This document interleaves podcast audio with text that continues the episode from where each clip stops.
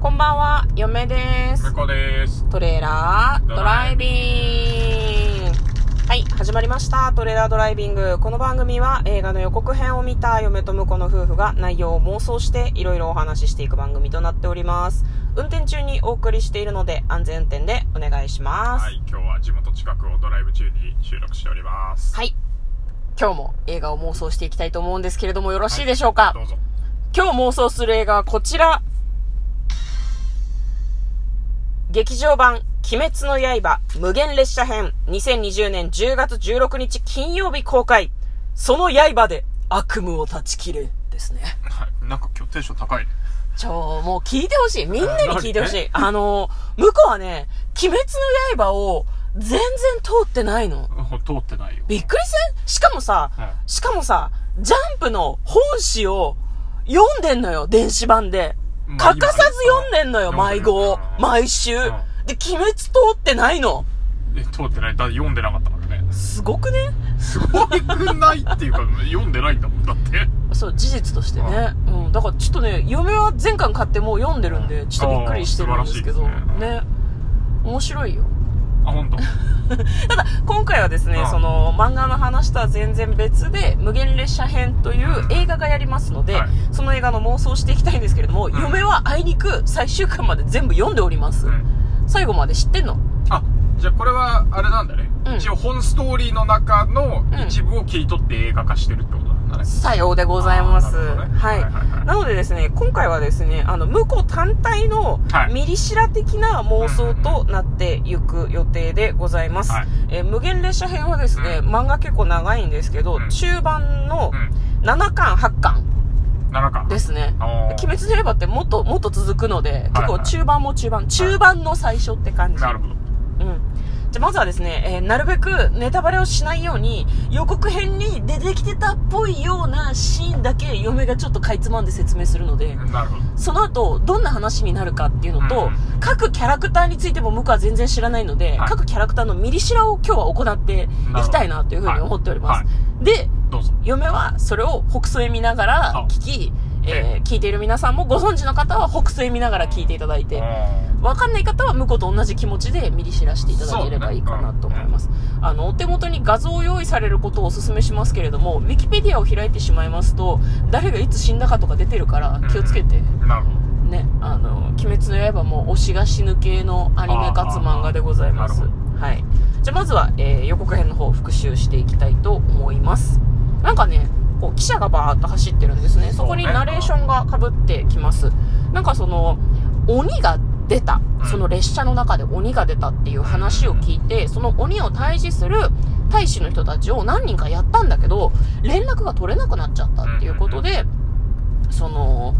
行ってくれと。列車の中にどういう様子になってるのかっていうのを確認して、で、できれば鬼をやっつけてくれっていうような指示が飛んだので、主人公とその仲間たちが、えー行くわけです。列車に。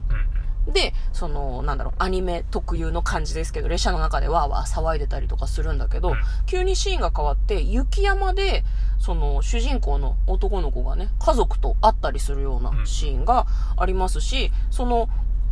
鬼が敵キャラとして登場するんだけど、なんか手だけ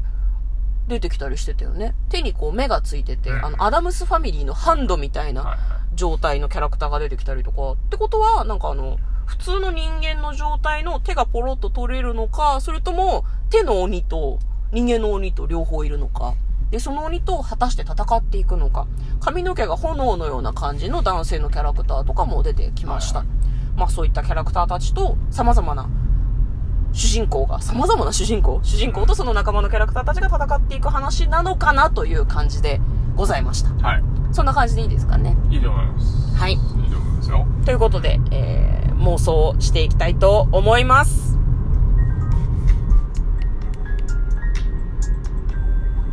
トレイラードライビング。はい。はい。でね。はい。まあ、妄想先よりは、ちょっとミリシラを先にやっていきたいかな。キャラクターがどんな感じなのか、ちょっと、あの、もう、そっちを妄想しておきたいっていうか感じだね。合点はい。運転中なのであの映像を向こうに見せながら妄想するというのがちょっと難しいので、はい記憶の中でやっていただきたいんですけれども、まず主人公がかまど炭治郎という少年になります、予告編の中で、えっと、緑色と黒の格子柄の模様の着物を着ていた額に傷のあるまあまあ、こそのうです人ねは主人公だなっていうのはわかるよね。うんそうですはい。じゃあ彼の人となりをうなんか3つぐらい言いましょう性格 ん。性格、うん性格。まあなんか気は優しいけど力持ちみたいな感じじゃないの金太郎みたいなそう、他あの、は力持ちかどうかわかんないけど、まあまあ、なんか剣の、あの、技術とか学んでるんじゃないかなっていう。そりゃそうでしょ。ょう ね修行でね。 そうだねそうそうそう。そそんうだねな話だと。他は他まあ、はあと、あれだね、雪山のあの家族お兄ちゃんって言ってたのは多分全員死んでるね。なんでなんでえだ、なんか、一応こう、ミリシェラだけど、うん伝え聞いた感じによると、ん鬼に復讐みたいうんうなんうん感じだった気がするから、伝え聞いちゃってる まあ多分あれは全員死んでんだろうなっておいーう気なるがほすどるね。もう一個ぐらいいけるもう一個くらい。だから今回の敵がその敵なのかなっていう感じがする。ああなるほどねうんわ、かりました、えー続きましてですね予告編にちょっとだけ出てきてました、口に竹を加えたうん女の子彼女が本作のウィキペディアによるとヒロインなんですけどかまどねずこさん、はあ、はあはあ、聞いたことないね。うん、は何でしょう何でしょうっておかしいけどなんでしょうなんでしょうどういうキャラ入れなん るでどういうキャラでしょうヒロインはどういうキャラでヒしょうロインね、まあ、キングダムで言うとあれかなか、カリオテン かないやなんかわ割とこうんう、なんだろう、あの、癒し系のキャラなんじゃないかな。ああ天然、天然系かなほうほうほうほう天然癒し系のうんキャラで、まあうんマスコット的なね。ああ口癖は口癖 口癖は 口癖とかあんの口癖は口癖ダジョとかそういう感じ面白い。 私が一人で面白い。はい、続きまして、はいえー、吾妻善逸。これは主人公の仲間のキャラクターですね。ああ、それはいはあの、なんか炎の黄色いやつじゃねえの違うのあかー、炎の黄色いやつが吾妻善逸。あ、合ってる。ああ、なるほどねい。やいや、別に正解とか言ってないけうど。んあれが、あれが吾妻吾妻善逸ってこ。とにしあとこうかー、なるほどね。あの、白いマントみたいな、ちょっと燃えるみたいな感燃えじるのみキたいなャね。ラクターが吾妻ち善ょっ逸。と軍師みたいなね。軍師じゃねえはいはいか。はあいの、あの、将軍みたいな。将軍みたいなね。リまあリーダーっぽいよね。リーダーっぽい吾タ妻イ善の、逸。タイのリーダーっぽいね。わかりました。うんはい。えー、ちょ続きっとま先輩みたいな、先輩格、あがつま善逸。はわいかりました。 はい、続きまして、えうー、んはしびら猪之助。イノス、え、それはあれでしょあの、イノシシみたいなやつでしょ。おー、はいはいはい。 それは間ま、違いない。でもあいつなんかあの、ハガレンで言うところの、なんうんかあの、いたじゃん。マスクの。なんだマスクのえーとなんか、バリーザチョッパーだっけあんな 感じ。ちょっとわかんないっすね。あれ嫁見てるはずだけど、忘れてますね。バリーザチョッパ仮面ー。つけて、あの、仮面つけて、うん。大暴れしてた、元殺人鬼みたいな。あ、あー、はいはいはいはいはい。だからそういう感じだよね。だからなんか、あの、もともと罪人か、うん。なんかだと思いますね。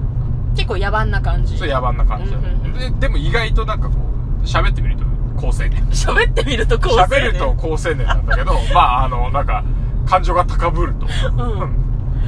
わかります。はい。えー、続きまして、えー、煉獄教授郎。あうわ 煉獄教授のいやそれは反則だそいつがあの黄色いやつじゃんどう考えて も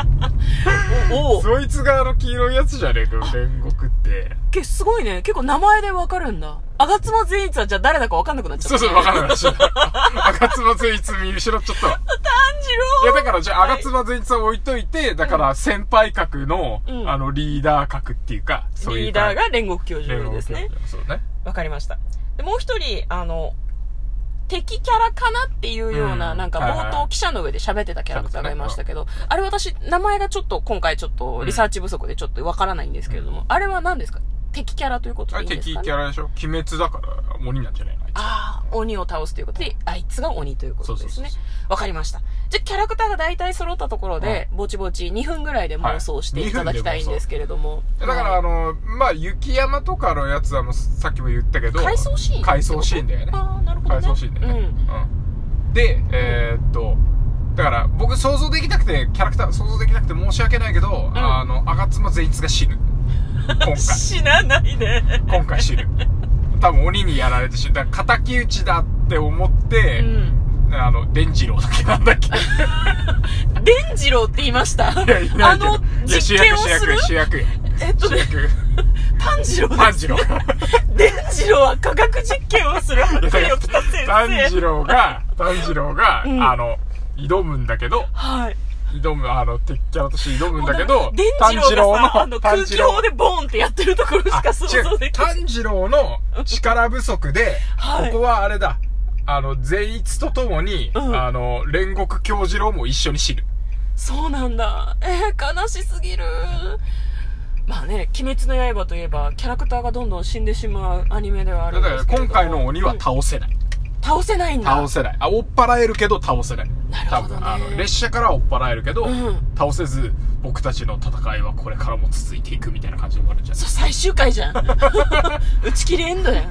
なるほどねわかりました向こうがそんな感じで頑張って妄想してみました嫁はこれ合ってるか間違ってるかっていうのもめちゃくちゃわかってるんですけれども、はいはあのご存知ない方はぜひ劇場で確認していただくもよしただね劇場ねちょっとこ小話なんですけどこれは、うん地元地元というか、うん一番近い映画館はもうえらいことになってましたなんかポスター剥がされてうん注意書きがしてあった、やばいね気をつけろって、並ぶ時はここから並べって、持ってきたものは食えないみたいなことが延々書いてあって、なるほど映画慣れてない人向けのやつと思ってはいはいはいはい、パニックになってる映画館が。あなんか